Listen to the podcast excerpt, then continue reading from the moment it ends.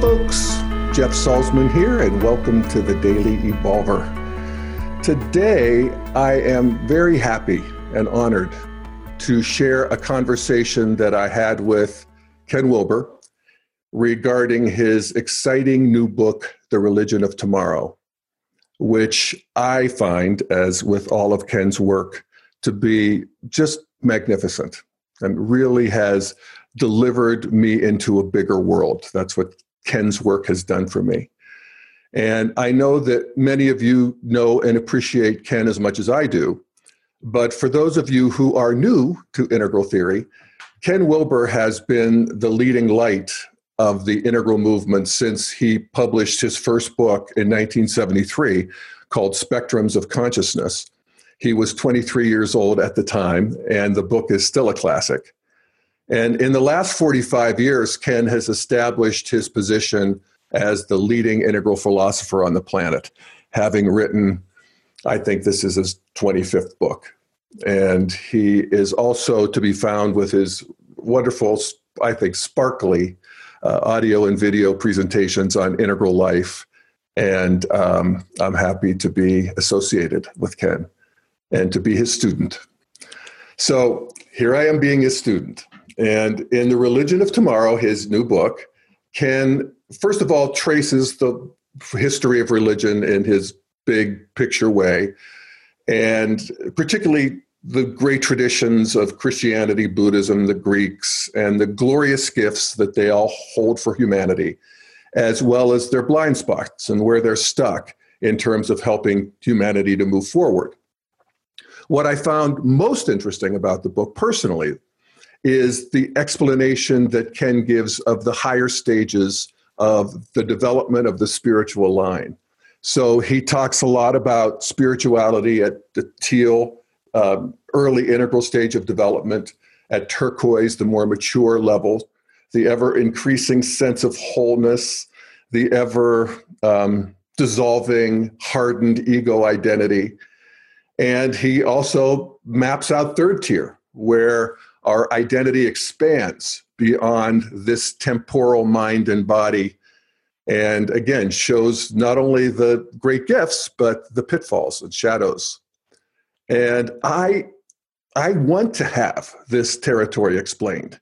That's where i want to be working and am on a good day. And nobody explains it better than ken wilber. Nobody makes maps better than ken wilber. And even with that said, we go on here for an hour. It's mostly Ken talking. Uh, and he's still just scratching the surface. So uh, listen to the interview and, and, and absorb. And I really encourage you to also buy the book, The Religion of Tomorrow, The Future, a vision for the future of the great traditions, more inclusive, more comprehensive, and more complete. So I start this episode by asking Ken to give us some of the main themes of his new book. And so here's Ken Wilber starting there. I'm going to share the screen. And here we go. It, it covers a, a, lot of areas. Um, we can start with um, a couple that are just sort of very kind of straightforward. Um, and, and this has, I mean, we sort of go back to the um, the original creation of, of, of, most of the great traditions uh, themselves. Uh, most of them, uh, their foundational texts are a thousand to two thousand years old.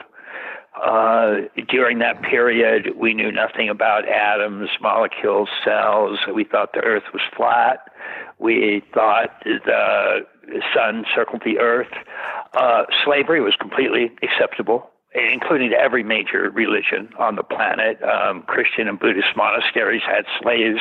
Uh, St. Paul recommends that slaves obey their masters and, and worship Jesus Christ. Um, women were treated as uh, secondhand citizens, if that. Um, the Greek father who blinds his sons has every right to because they're his property.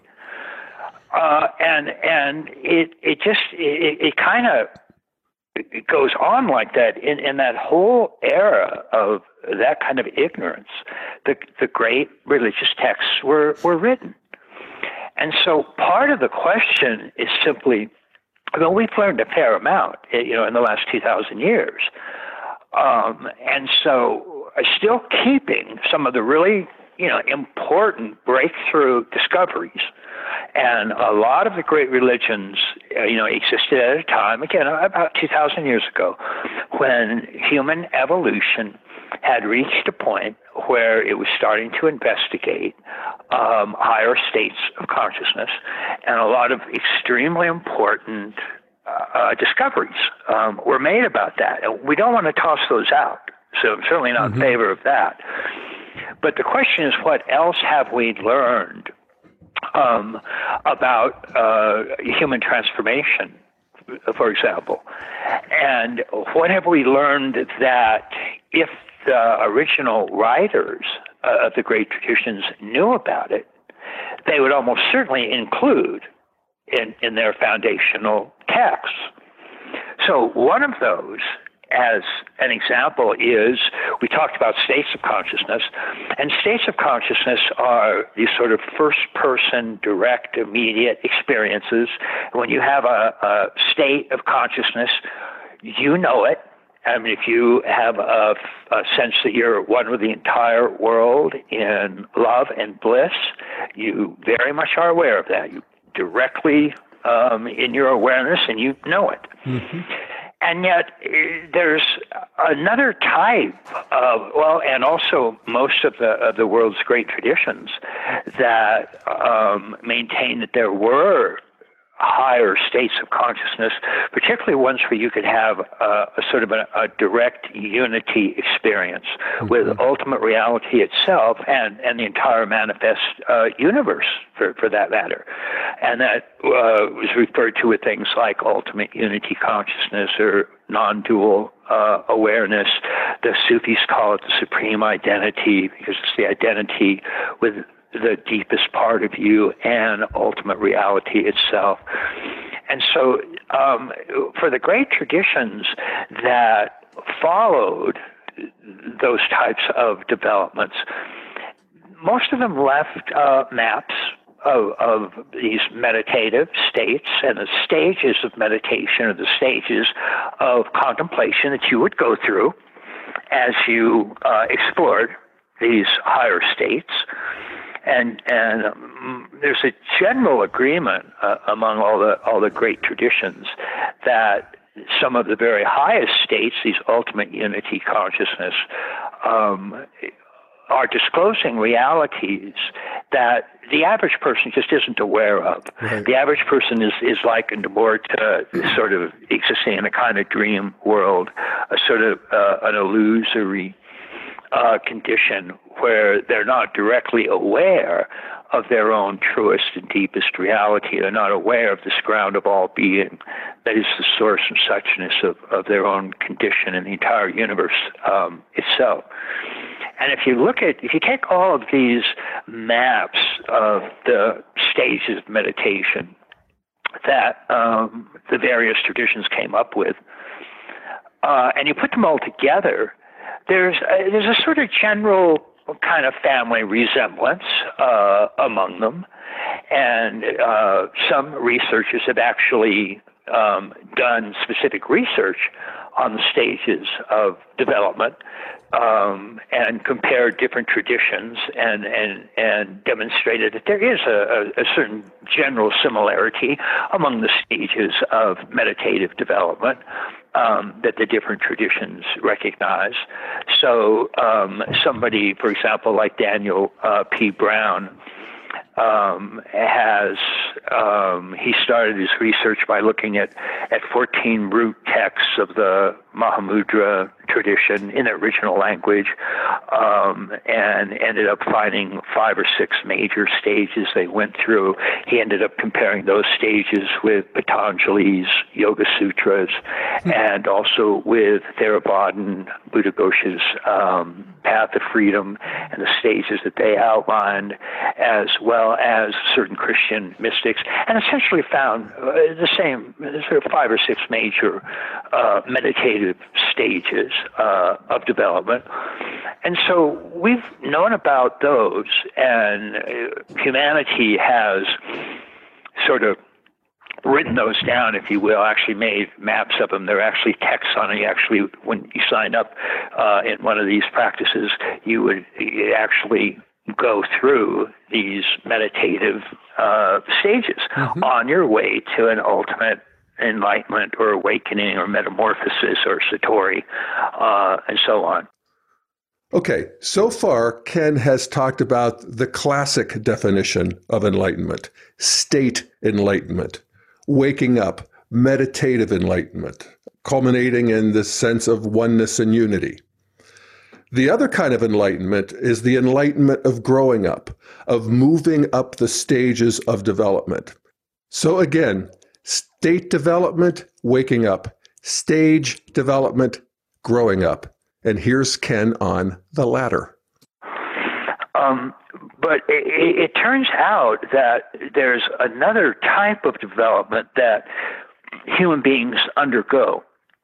And this was not really discovered until about 100 years ago. Hmm. And this is a very uh, different type of development. It turns out to be just as important, uh, in some ways more important in terms of, of what it, it's actually doing um, in human awareness. And these are, um, in a sense, sort of stages of a, a kind of worldview or an interpretive grid that human beings use.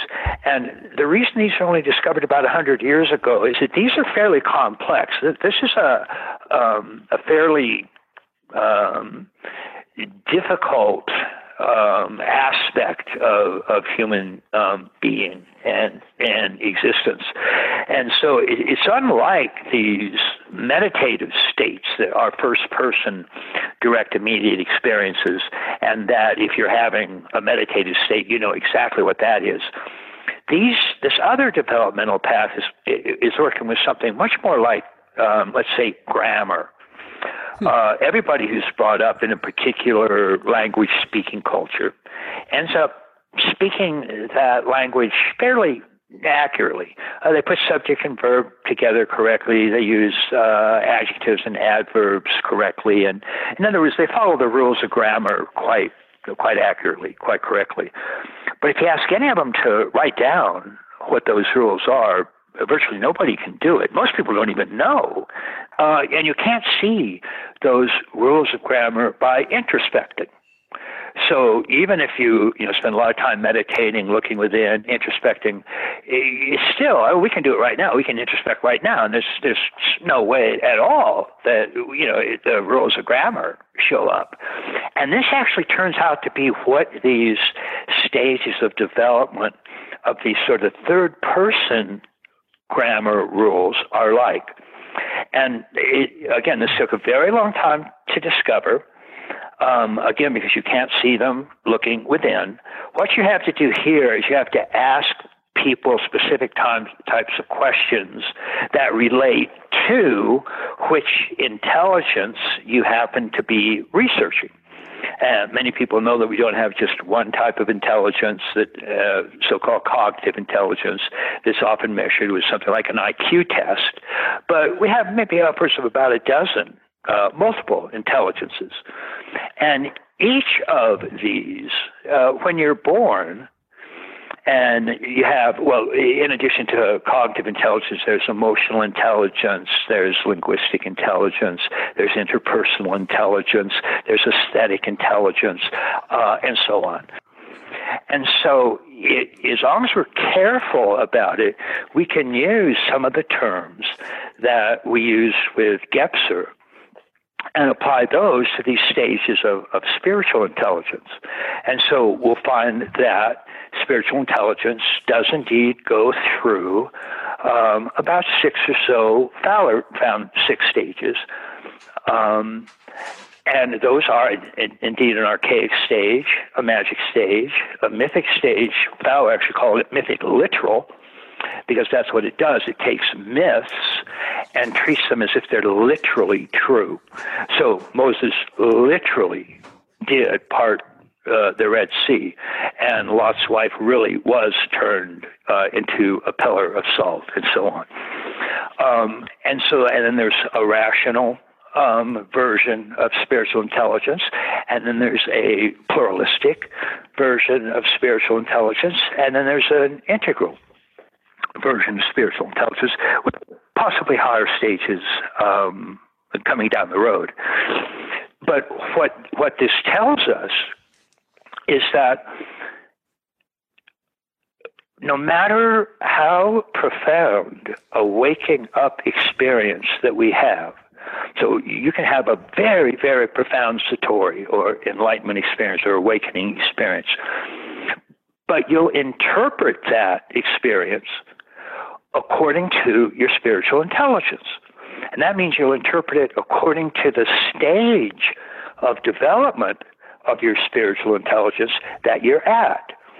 So if you have this experience of um, being so one with everything um, in love and bliss, um, you'll interpret that in magic terms if you're at the magic stage. You'll interpret it in mythic literal terms if that is the stage you're at. You'll interpret it at rational, sort of world centric um, terms if, if, you're at that stage of development. If you're at a pluralistic stage, you'll be much more sort of multicultural, um, ecologically sound, um, postmodern type of interpretation.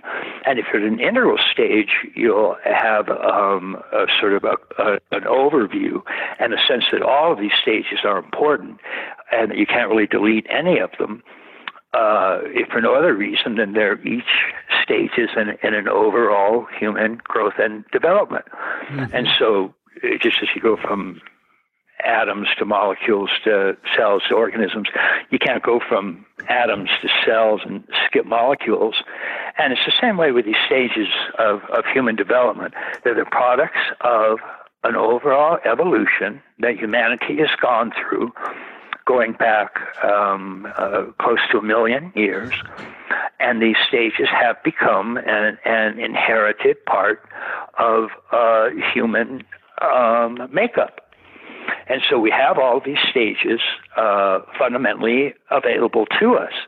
Now, the, the point, uh, and, and, and the reason I took a, a fair amount of time sort of going into this whole notion of the growing up process that happens with multiple intelligences and why that's different from a waking up process that occurs with states of consciousness.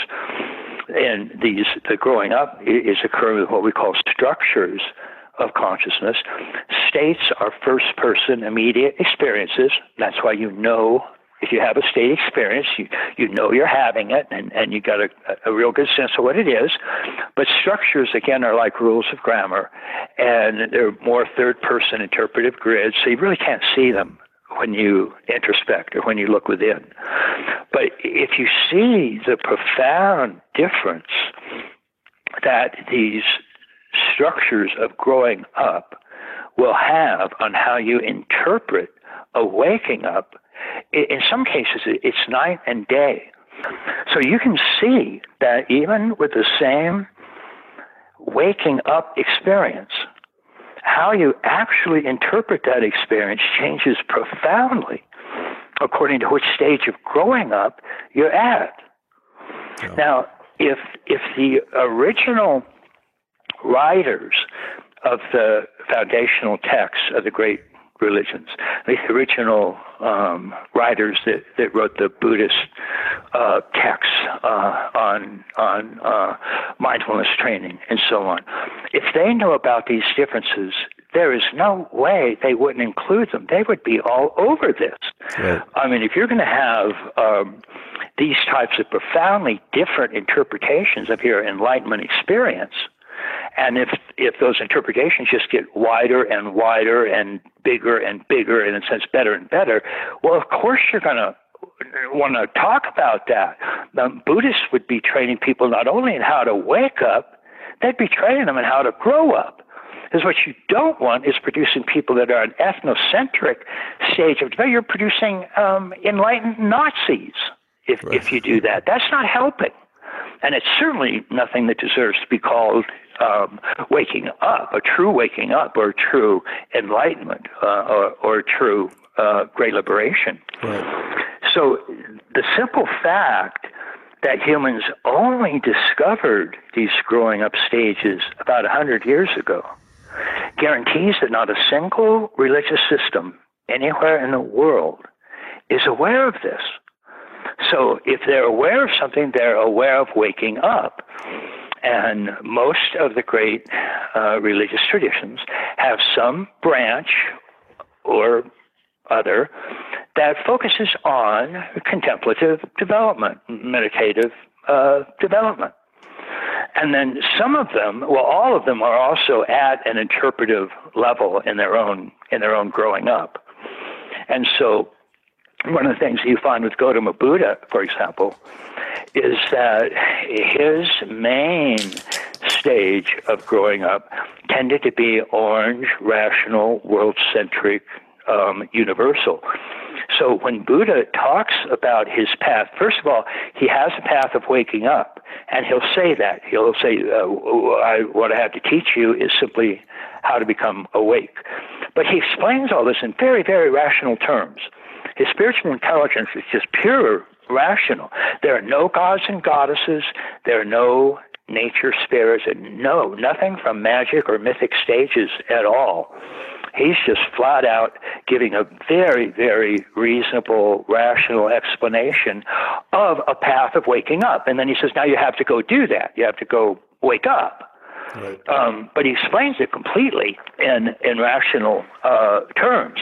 Now, of course, what's happened subsequently is that because everybody's born at square one, even today, if you had a society that was a completely integral society, everybody in that society would still be born at square one. And so, not only would they have to go through stages of waking up if they wanted to become enlightened, they would have to go through stages of growing up if they want to be truly uh, inclusive and truly uh, um, holistic in the best sense, truly um, comprehensive. And so, because of that, you'll have people that are still at an early archaic or at a magic or at a mythic stage. And when they find something like Buddhism, even though the founder was at a rational stage, and even though it's explained at a rational stage, they'll still interpret it according to what stage they're at. They, they don't have any choice. Um, this is simply the tools we have and how we use them, and nobody can sort of jump out of their skin. And if they're at magic, sort of have a peak experience and start interpreting things in a pluralistic fashion. Um, so, what it does mean, though, is that there's some profoundly important information in this path of growing up. And um, I maintain that again, if this was known at the time that, that the great religions were, were first recording this, they would have jumped all over it. And the great religions would, would included um, a path that not only helped people wake up, it would help them grow up. And they, I mean, especially even something like Buddhism. Buddhism is probably the most psychological uh, religion on the face of the planet. And all they did is um, I tend to joke about Tibet and say that technologically they barely got up to yak butter, but they spent a thousand years in caves looking at their minds. Right.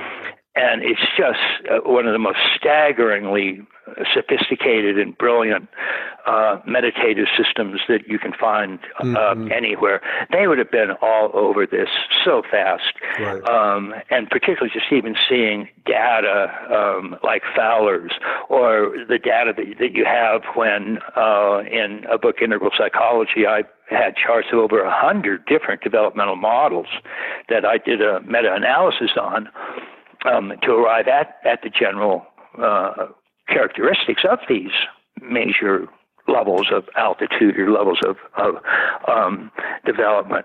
And what's so astonishing when you see all of these models put together is, is just how much there are these broad similarities. And so you can sort of summarize it by saying that um, most of the models uh, uh, in developmental psychology have around six to eight or so um, major stages of development. And again, these stages apply to all of our multiple intelligences, and including our spiritual intelligence. And so this is clearly something that um, is a central issue of our own spiritual um, development. And right. particularly if we look at the West and we just look at just these processes of waking up and the processes of growing up, we can see two major, major problems with religion as it exists in, in today's Western world.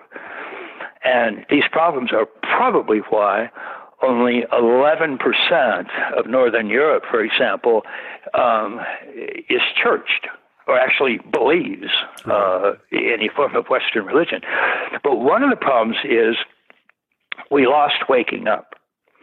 It, it just, um, when Christianity started, it was awash in mystical experience. Um, I mean, you couldn't turn around without running into a white dove. I mean, flames going around your head. Or, I mean, it, it was just deeply, deeply uh, mystical. And it stayed that way for about the first three centuries or so.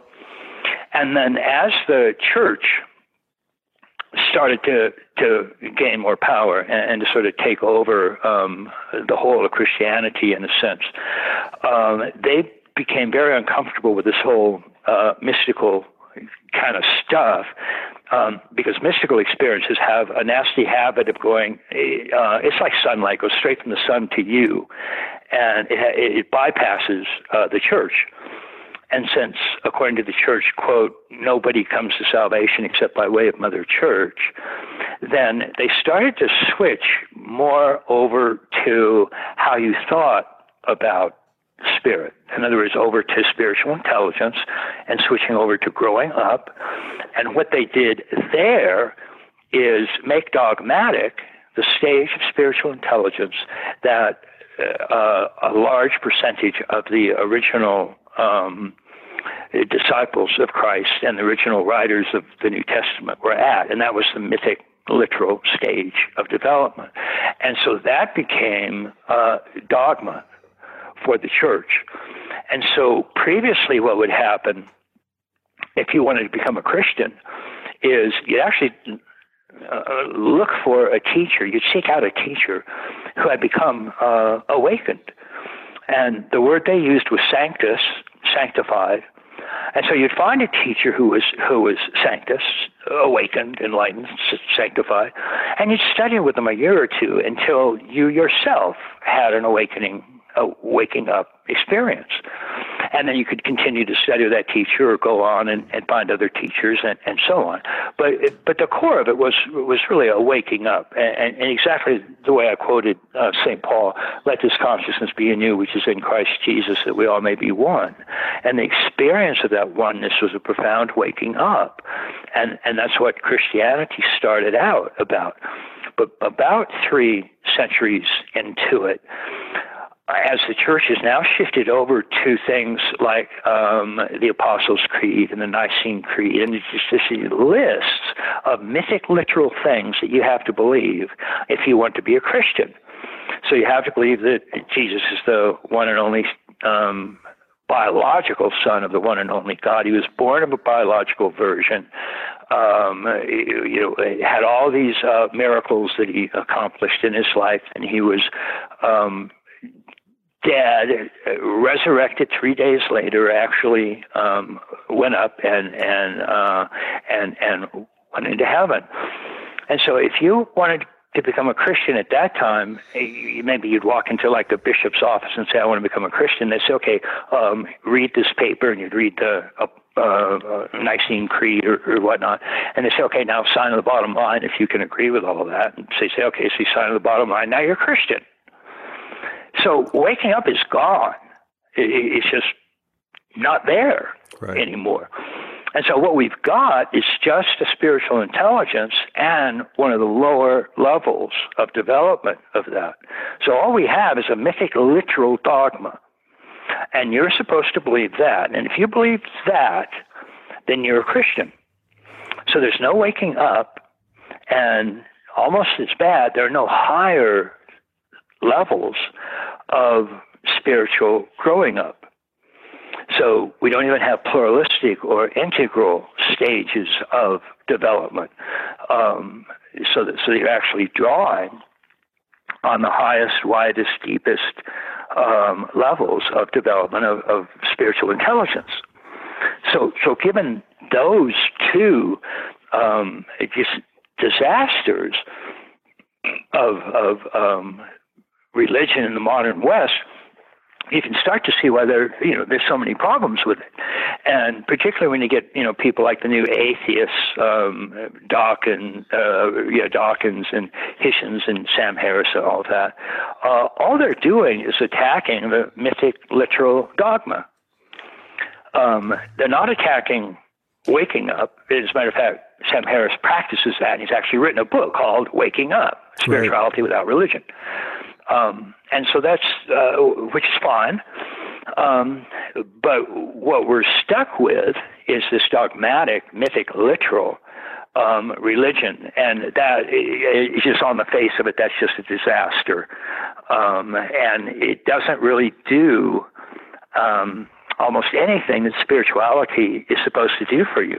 Spirituality one is supposed to help you wake up, so you find out um, what your you know true self and and ultimate ground of being is. And number two, it's supposed to give an interpretive explanation for that that happens to fit with other information and and uh, uh, knowledge that we have about the world. That would certainly include you know, fitting with other truths from science, for example. Um, and yet we have none of that. And so it, that really is um, a disaster.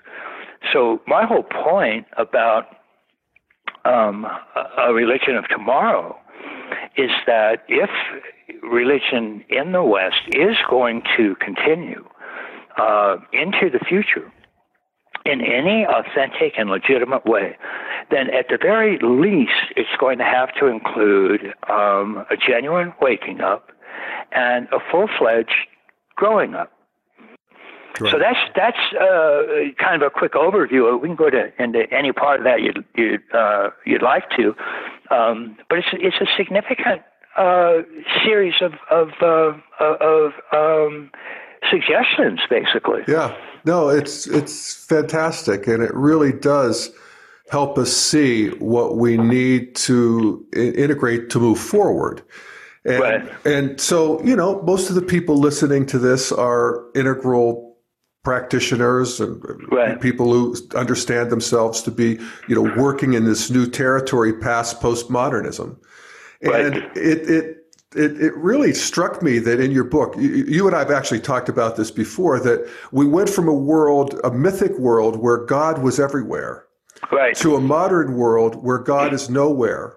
Right. And I noticed in your book you talk about as we move into the integral and post integral stages, God comes back online again.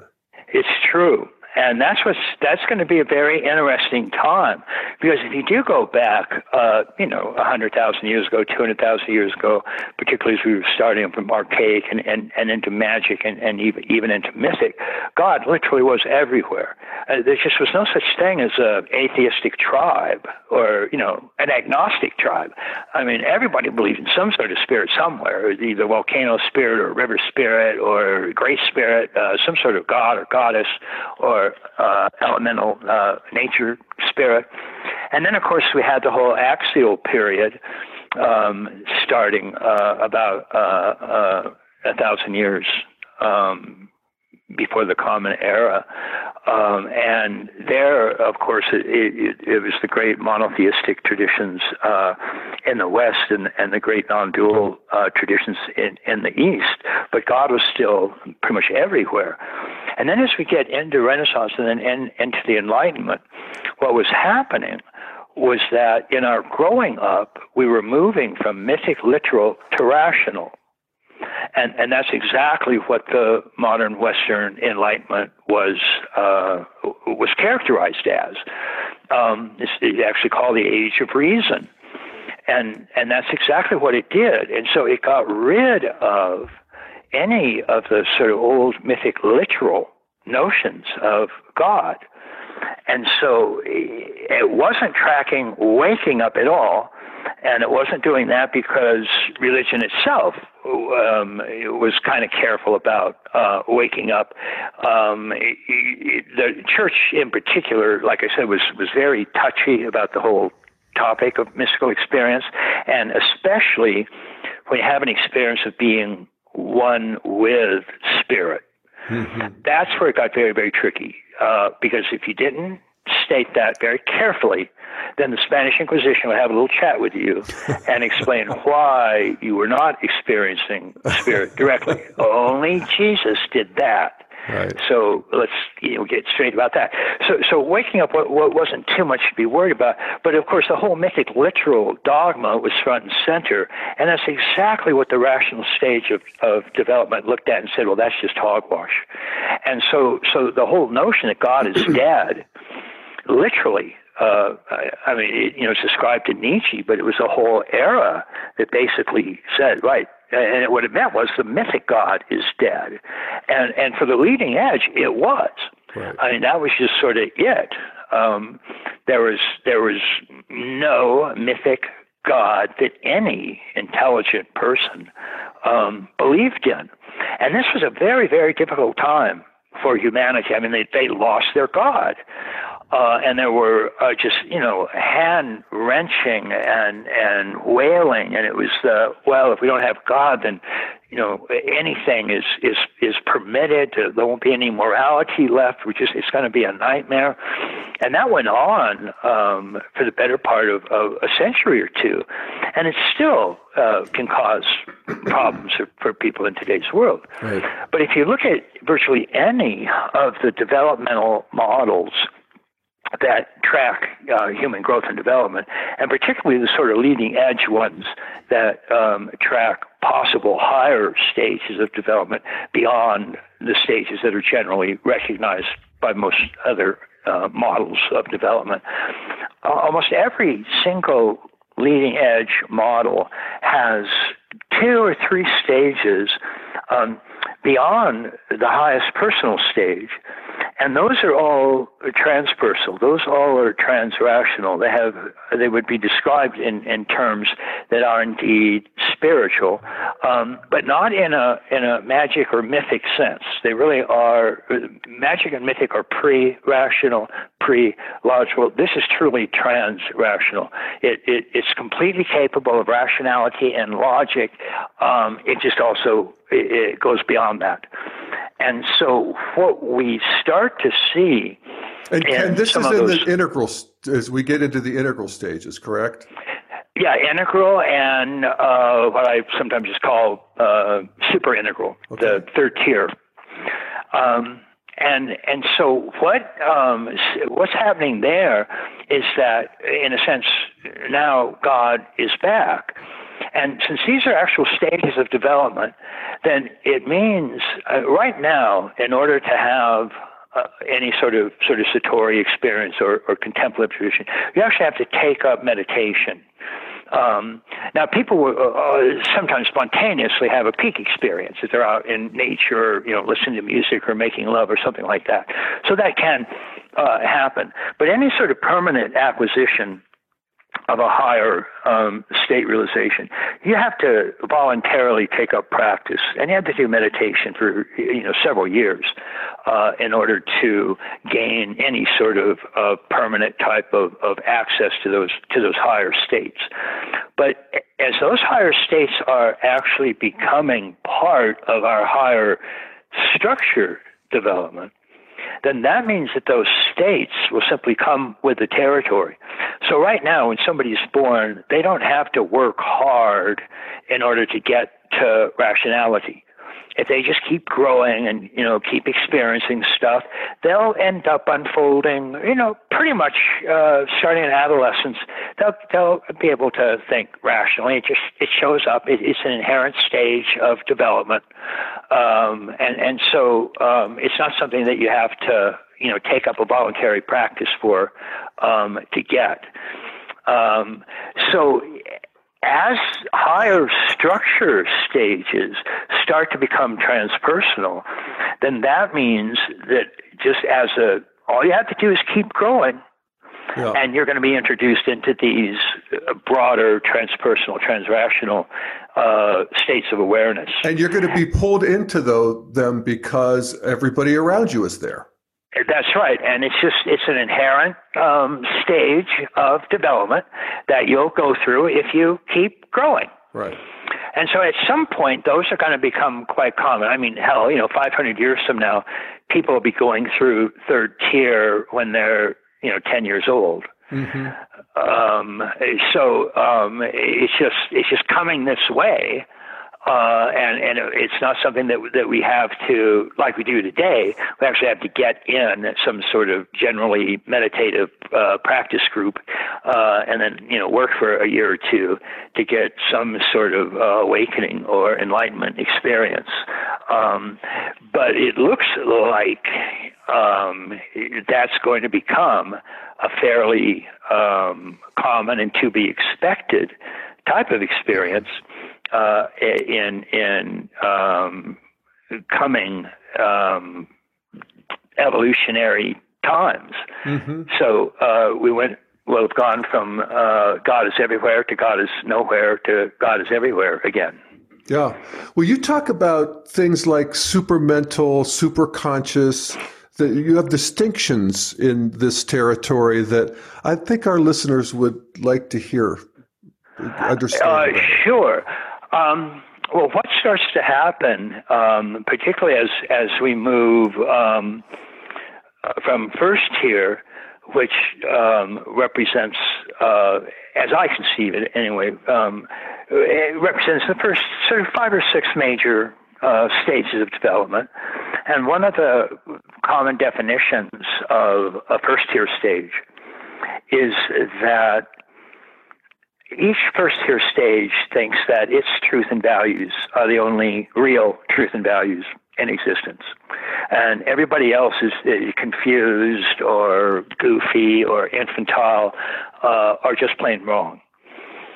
And then um, what Clare Graves called a monumental leap of meaning, which is moving from first tier into second tier, is that what uh, starts to happen in second tier is that in cognitive terms, at least, all of the differentiations that were made at, in first tier, such as with the green pluralistic stage of development, um, green can differentiate all of these uh, entities, but it couldn't integrate them.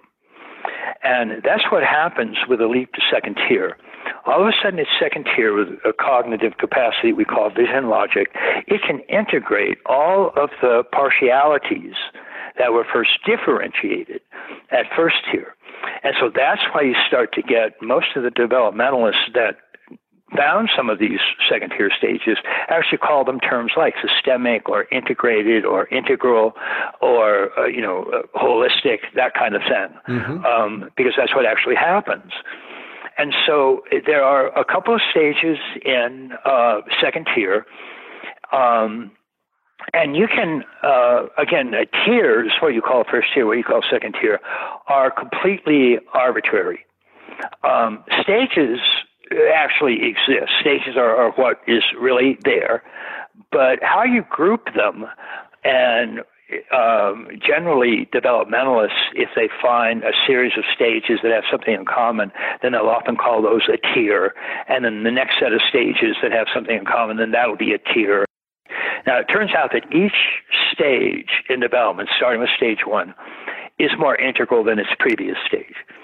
So, uh, you know, so what we call integral is really very relative in that sense. Um, the highest general stage that I tend to recognize now, um, I call, following Aurobindo, uh, supermind. And technically, that would be the integral stage. That would be mm-hmm. the integral stage.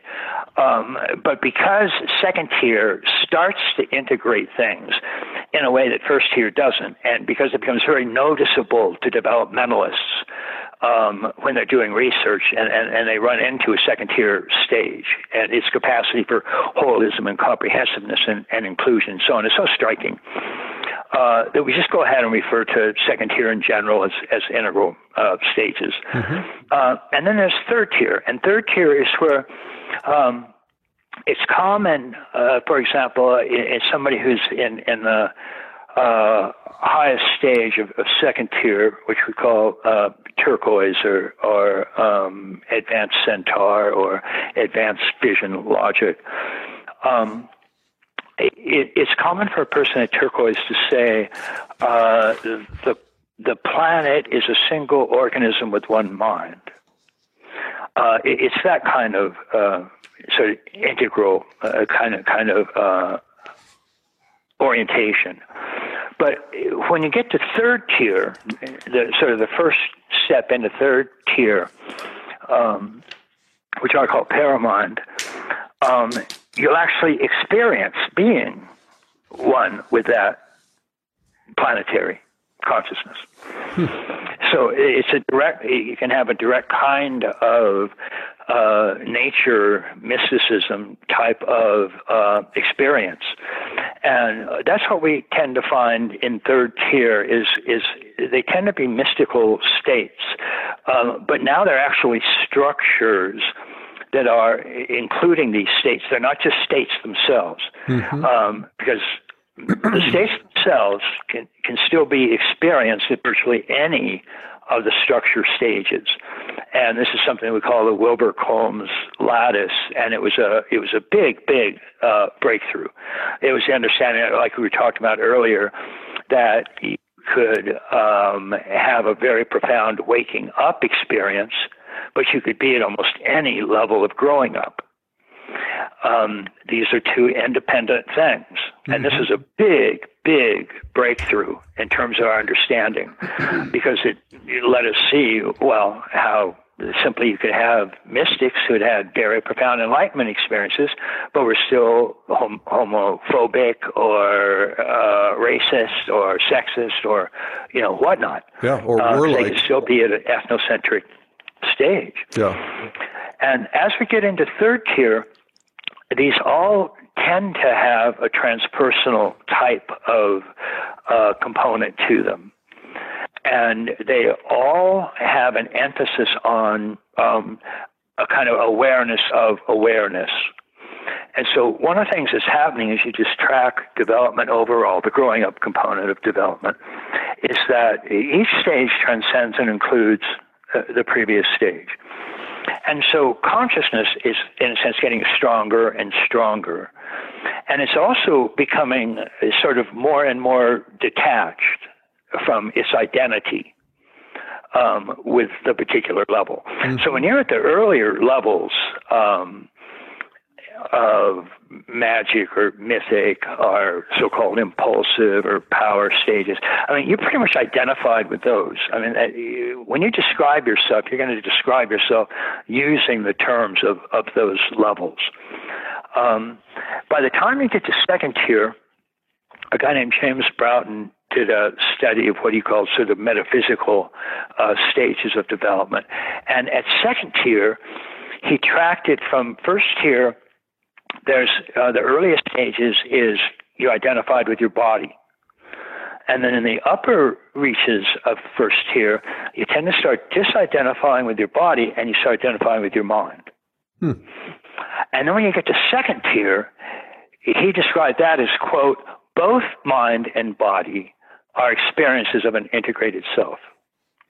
So, so you can see that there's this kind of neti neti, this sort of disidentification. And if you look at the uh, great chain of being using uh, typical Christian terms, it goes from matter to body to mind to soul to spirit. Mm-hmm.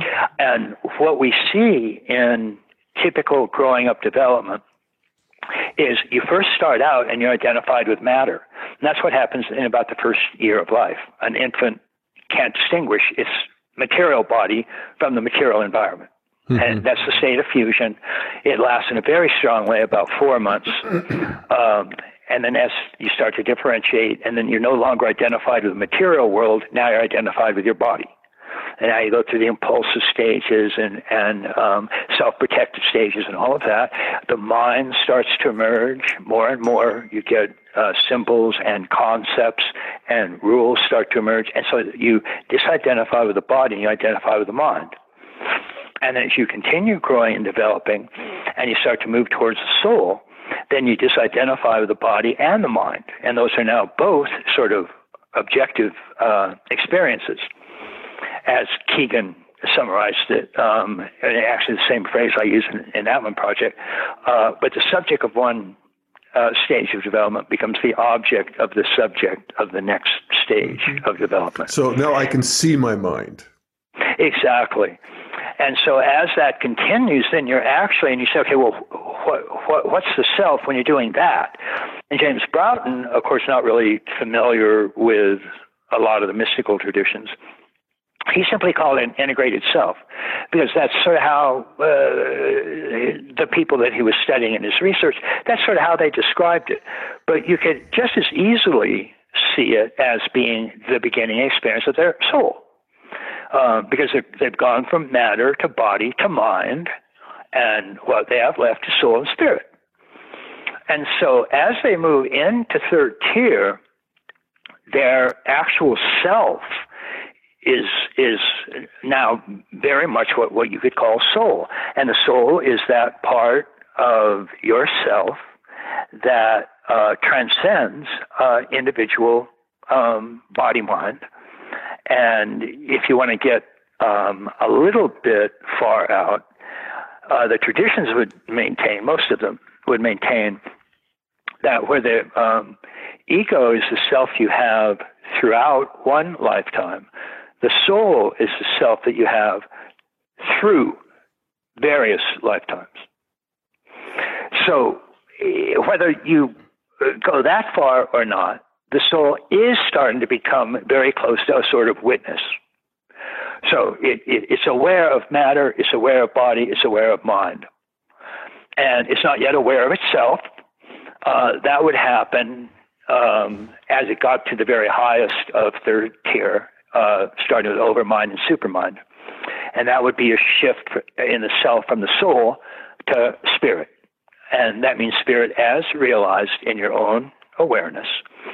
Um, and so those are structure stages of development. They're not just states of development. You can have a state experience of subtle or causal or turiya witnessing or turiyatita non dual. According to the Wilber-Combs lattice, you can have an experience of any one of those states, all the way to the highest, at virtually any one of the levels of growing up, any one of the structures of growing up. But what we're seeing in third tier is an, actual structural uh, awakening of those dimensions. Hmm. So they become uh, not just states. States tend to be temporary. They tend to come a while, uh, stay, and leave. But structures are fairly permanent. I mean, by the time you reach, just for example, uh, orange rationality, you pretty much have access to that whenever you want it. Yeah. Um, and so that's what structures are like. Um, and you can't peak experience structures if you're at moral stage two. You can't peak experience moral stage six. In almost any state, you can peak experience any higher state. You can be in, in just a gross state and you can peak experience subtle, causal, turiya, and turiyatita. And it happens all the time, actually. Um, but not structures. So those are more, you know, this is what our future evolution mm-hmm. is going to look like. So if, if, if we keep going, if we don't blow ourselves up or completely destroy the biosphere, which are both very possible, um, then we're going to actually get societies that are built around the organizing principles of the subtle soul. Just as today, most Western cultures are built around organizing principles of orange rationality and green pluralism. Uh, and they and they they've been uh, built around orange rationality since the Western Enlightenment, about 200 years, and then starting in the 1960s, when green pluralistic stage started to emerge, then we got a whole shift in cultural values that moved from the orange rational, uh, with particular emphasis on freedom, to green multicultural with a particular emphasis on equality. And freedom and equality are not the same. So, equality, for example, is very willing to interrupt free speech if it hurts the feelings of minorities. Mm-hmm. Orange would never do that. Orange would just scream, "No, free speech! You, that's that's sacrosanct. You, you you can't take that away." Green will take it away eh, at the blink of a hat. Um, likewise, um, Orange would say when it comes to like um, men and women uh, getting paid the same in work, you want to make sure that they have equal opportunity. Well, Green doesn't like equal opportunity; it wants equal outcome. So it'll claim that if you just let it go and let the free market decide, that men will still get selected and paid more than women will. So it's just not going to be fair. So what we have to do is we have to mandate uh, equality uh, legally, and, and, and, that's what it tends to do. So uh, that that's where uh, a lot of the culture war battles today come from, is orange freedom fighting green equality, and both of them fighting mythic literal religion. Right. Those are the three major yeah. values in the in the culture war: uh, amber mythic, orange rational, and green pluralistic or, or equality. But what will start happening at the next stage is it will start to get a soul uh, organizing principle. And that will uh, determine, uh, in the same way that previous cultures were determined by um, a magic um, uh, organizing regime or a mythic organizing regime or then a rational organizing regime and then a green pluralistic organizing regime, will have a soul organizing regime. And that will actually start to impact the kinds of decisions that the leading edge of culture thinks is important to embody in culture.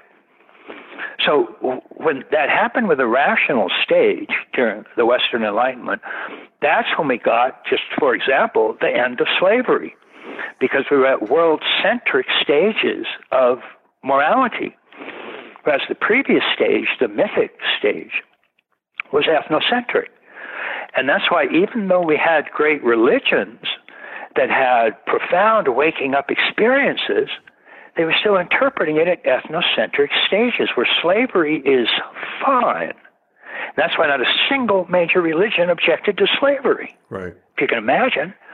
And so, uh, only 200 years ago, when we actually move to a world centric, rational, universal stage of development, then in a 100 year period, from around 1770 to 1870, slavery was outlawed on every rational industrial country on the face of the planet. First time anything like that had ever happened. And that's because the rational, world centric principles were organizing the culture. And therefore, when they found somebody who was uh, a slave, that was profoundly objectionable in a way it never was in, in all of our previous history.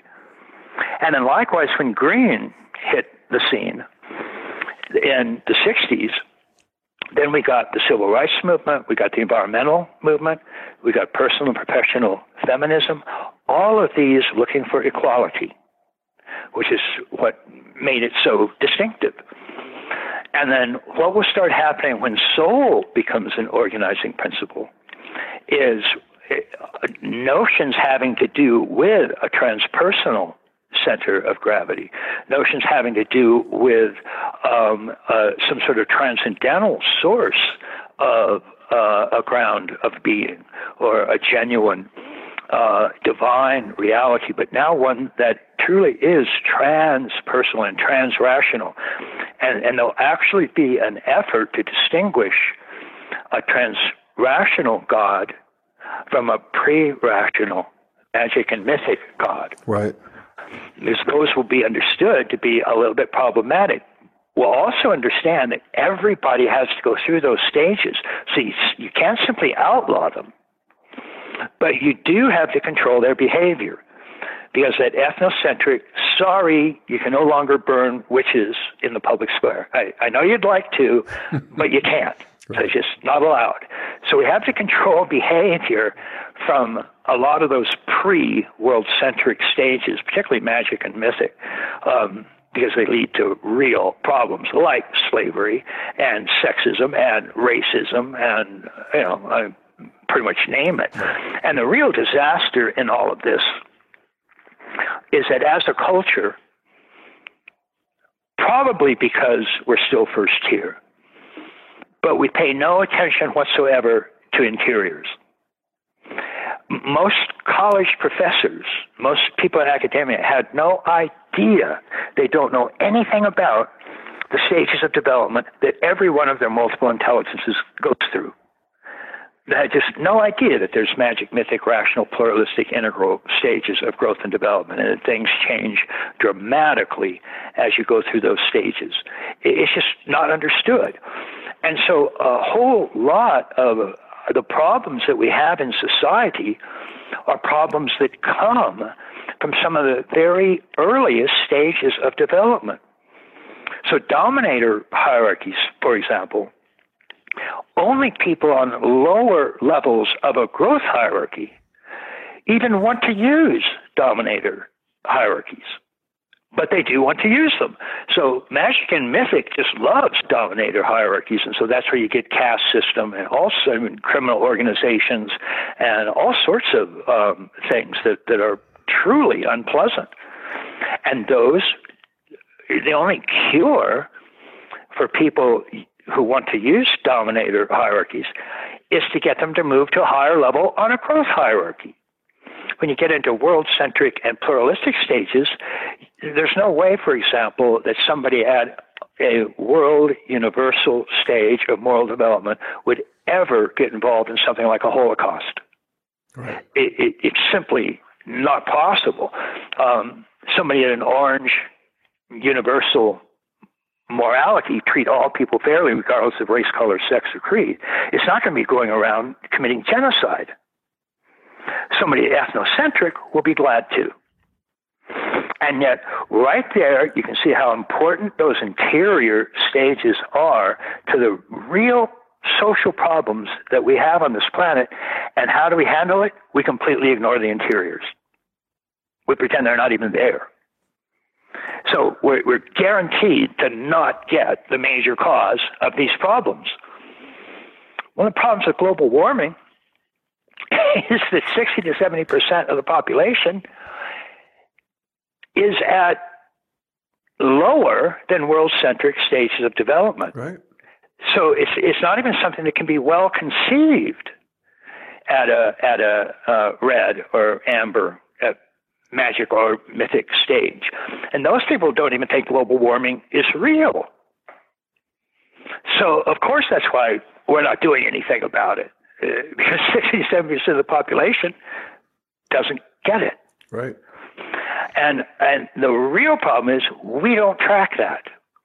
we, we, we don't think about that. We have no way of understanding that. Um, one of the things um, in my own sort of science fiction vision of the future is that when we actually ever get to a point where we can use brain imaging to get a relatively accurate take on where a person's general center of gravity is in their growing up, so that we could actually um, understand, uh, and there would be nothing wrong with people understanding that oh this person is it red or this person is it amber or this person is it orange this person is it green. The same way we'd say now somebody has a high school education or somebody has a college education or somebody has a graduate degree or something like that there wouldn't be any stigma attached to it. We, would understand that you know everybody is is moving through this whole overall spectrum of of uh, development um, but it would let us have an understanding of exactly how a lot of our social problems are being generated by levels of development that are at some of their more immature, um, less complete, less mature stages of development. And as it is right now, eh, we don't even take that into account. Yeah. And it's a disaster. It's really a disaster. Well, uh, that brings me to a question that's maybe a little bit out of left field, but a little bit topical. Uh, I, it's an age old question on the nature of evil. But, you know, we just experienced this shooter. Right. You know, he, he, you know, he systematically went and quite intentionally uh, perpetrated this mayhem on innocent people Right. And you wonder is evil a thing? Is it an ontological? Is it impersonal? Is how do you see this, Ken? How do you right. explain this? Right. Well, if you look at, um, well, uh, take probably um, the item that in, in in the modern world um, probably came the closest to uh, replacing God. Um, meaning it was an item that we saw operating everywhere that had a hand to say in almost everything that we do and is is omnipresent and um, um, constantly um, acting in order to produce the realities that we're aware of. And I'm talking about evolution. Mm-hmm. So evolution is, in a sense, um, sort of the closest thing that, that the modern world has to some sort of, of ultimate spirit. And if you actually sort of look at evolution, as something like being spirit in action, and then you take, you know, people like Aurobindo or even Theosophy, um, spiritual organizations that looked at what they call involution and evolution. Involution, just to keep using the Christian uh, mystic terms for the great chain, uh, is spirit goes out of itself to create soul, then soul goes out of itself, steps down to create mind, then mind goes out of itself, steps down, creates even a lesser version of itself called living body, and then body goes out of itself, steps down, produces insentient dead matter. And at that point, the whole universe blows into existence with a big bang, and that's involution, the movement of the higher through the lower. And that's where, where all of those dimensions come from. It, ultimately, they come from from spirit. And so then, after matter has blown into existence, then it starts to evolve back to spirit. and just in those very broad uh, terms. So there's not like when mind was produced, it didn't produce like a whole series of philosophies and stuff. So that when mind then starts to evolve or emerge, then whole philosophies come, you know, ready formed with it and all that.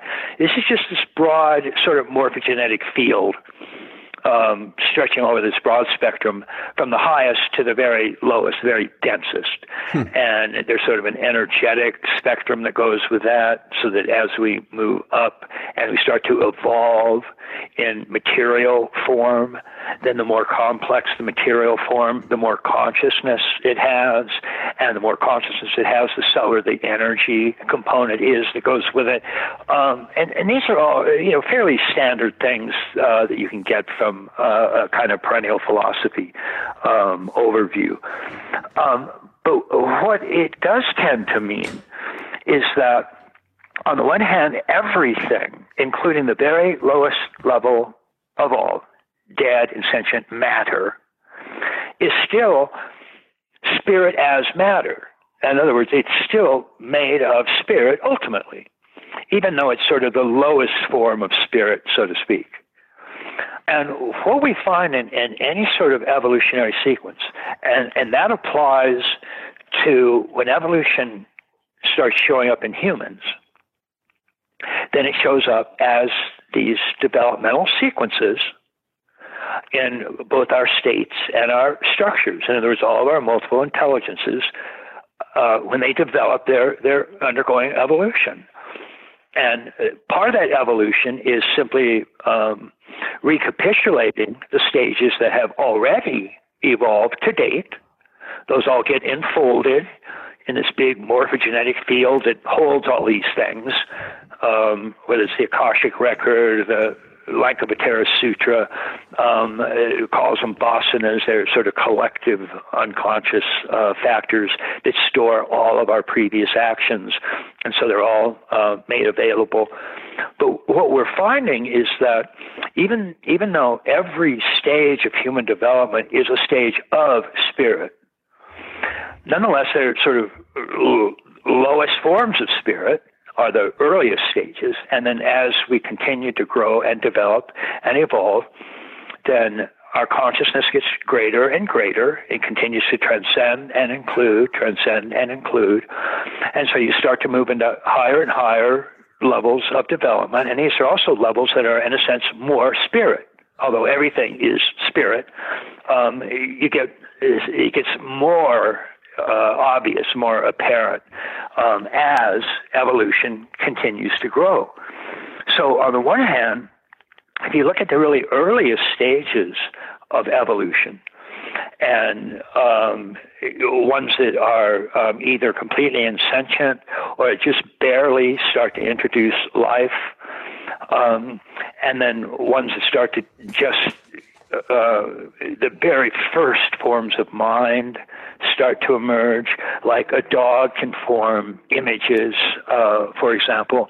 But at that stage, it really is very much, well, a dog eat dog world. Those stages, including in humans, um, what uh, Maslow and Loevinger called safety and self protective, and other developmentalists have called those stages uh, power driven. And they're egocentric, almost all developmentalists still refer to those stages as, as egocentric. So it's an egocentric, power driven stage, which in essence means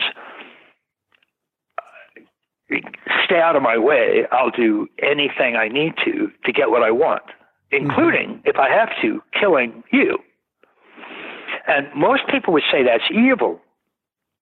And in a certain sense, it, certainly um, it certainly is is is uh, is up there um, for um, for winning that kind of um, label.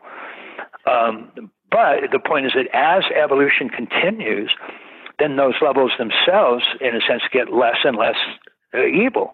They start to become more self-aware, and then they start to take the role of other. And when they take the role of other, then morality switches from selfish to care so now when I'm caring for others, that certainly seems less evil than just when I'm a power driven, selfish toad. And yet you can still, at, at an ethnocentric level, you can still act in really horridly immoral ways, ways that also would probably be called evil, like the Holocaust, for example. That, that, that's essence of ethnocentric production. It's still spirit, but it's spirit slumbering. It's not spirit awakened to its true universal um, capacities.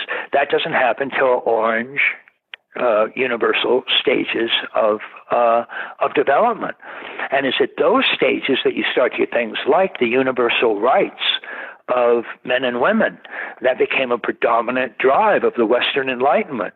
It wasn't okay. What do you get if you're Catholic, or what do you get if you're Jewish, or what do you get if if, if you're this or that? It's what do you get for being a human being.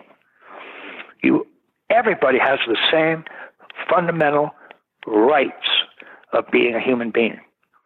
And at that point, you can really start to say that that, that puts a, a, a huge dent in evil.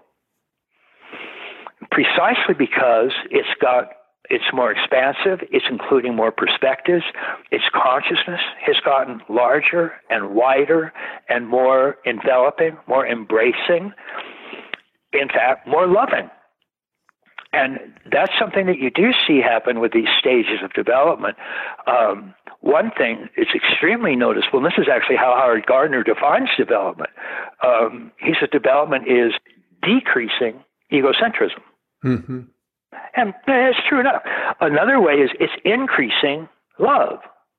Gilligan already did it with increasing care, same thing. Mm-hmm. So love gets greater and greater and greater, and your selfish, narcissistic, egocentric drives get less and less and less. And until you get to some of the further reaches uh, of these developmental sequences, and you have a, a direct spiritual realization. And the person at that point tends to, you know, rather radiate a kind of um, all-embracing love and care and compassion. Uh, and these certainly are items that the world's religions emphasize. But what's so interesting about looking at the world's religions is that even though most of them claim that they are the largest source of love and compassion of anything in the world, it's also historically true that they're the greatest source of war, torture, and terror of any other human action. And the question is always like, how can that, how can it be both of those? How can it be the greatest source of torture and, and warfare and the greatest source of love and, and compassion? And the answer is the degree of growing up. When it's at lower egocentric, ethnocentric stages, it's jihad. The fundamental attitude of ethnocentric stage is jihad. And yet, when you get into world centric and higher stages, that's a fundamental love and care. And so, religions were correct with about both of those. It just depended exactly on, on the degree of growing up that a particular religious uh, body tends to manifest. Mm-hmm. That's what determines whether it's loving or whether it really does start to get into something that could could very well be called evil. Yeah. But men and women aren't, well, I was going to say they're not born evil. In a sense, they're born evil, but they have an inherent capacity to grow out of it into good. And so goodness is inherent in human beings, even though they're born. And I mean, even studies today still show kids are born, they're racist, they're sexist, they're, I mean, it's just, it's not pretty. um, and until we can actually, you know, start to take the role of other uh, can we start to actually treat others as ourselves, which of course is a, one of the basic definitions of love and one of the primary religious um, commandments that, that, that we get from, from the great traditions. So the the move then is is we sort of kick off into this religion of tomorrow is this realization of evolution right. that we can participate in that by realizing it right. uh, in all of these categories in, in terms of waking up, state stages, growing up, right. structure stages, uh, cleaning up and showing up. And that when we include all of those, that's worthy of calling that a religion of tomorrow. Well, indeed. And it's kind of hard to um, imagine, uh, given given the, the, sort of the genuine value that you find in um, these essentially these developmental sequences are in essence evolutionary sequences. I mean, they're, they're the, almost all of them are the direct result of evolution itself.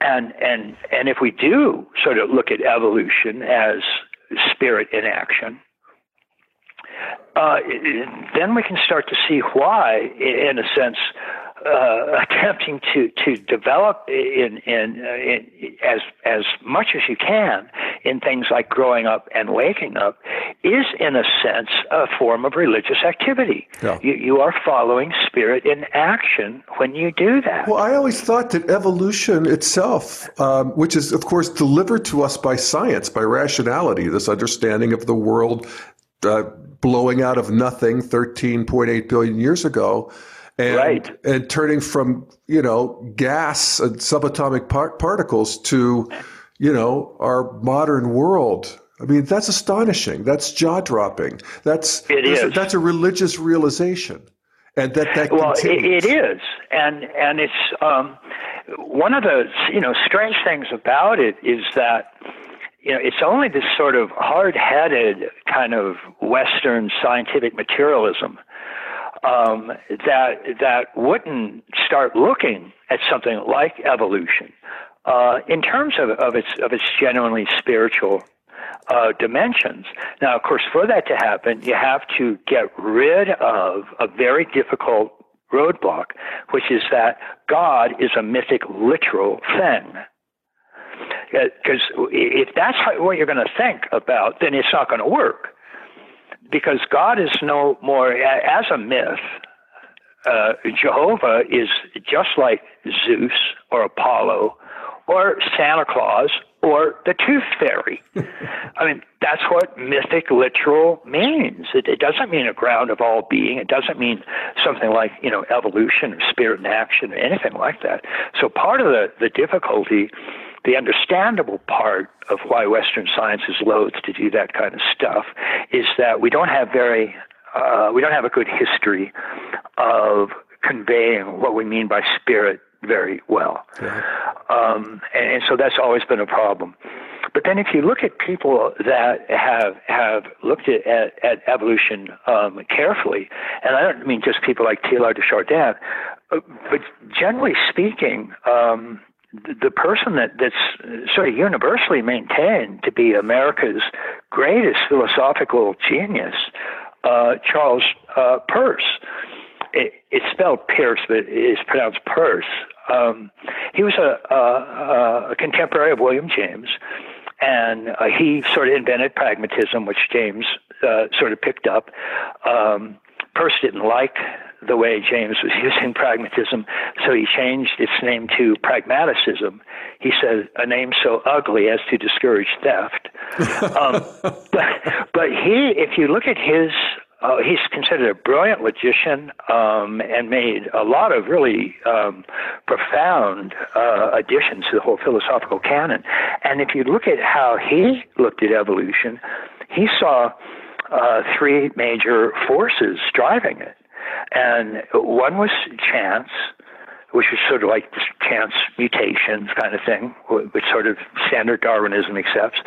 And then one is necessity or causal um, determination, which standard Darwinism also accepts. But then the third one, which tied everything together, he called evolutionary love. And it was evolutionary love that drives the whole show. And he says, you just can't get it otherwise. It won't work. Right. And it won't, by the way. Um, I've been saying this for 40 years. Uh, and I'm still, by the way, criticized for not following Dawkins. I mean, Frank Visser criticizes me for the, every chance he gets. Right. So he should read Peirce. Uh, it, it's evolutionary love is exactly what's driving it. And so that's what's so astonishing is that we can Uh, you know, really start to think through once we sort of clear out our notions of spirituality from being infected, although totally understandable, and it was the way things looked way back when. But when we clear out the sort of magic, superstitious aspects of spirituality, and we clear out the sort of mythic, mythic literal aspects of spirituality, We still have a spiritual intelligence that's moving through rational and pluralistic and integral stages. And each of those is going to look at spirit from their own higher perspective. And so, given that, all of the developmental sequences that we've been talking about, including growing up and, and waking up, given that those are a form of evolution, and given that evolution is spirit in action, then of course when you're working on your own development, then you're actually undertaking a spiritual endeavor.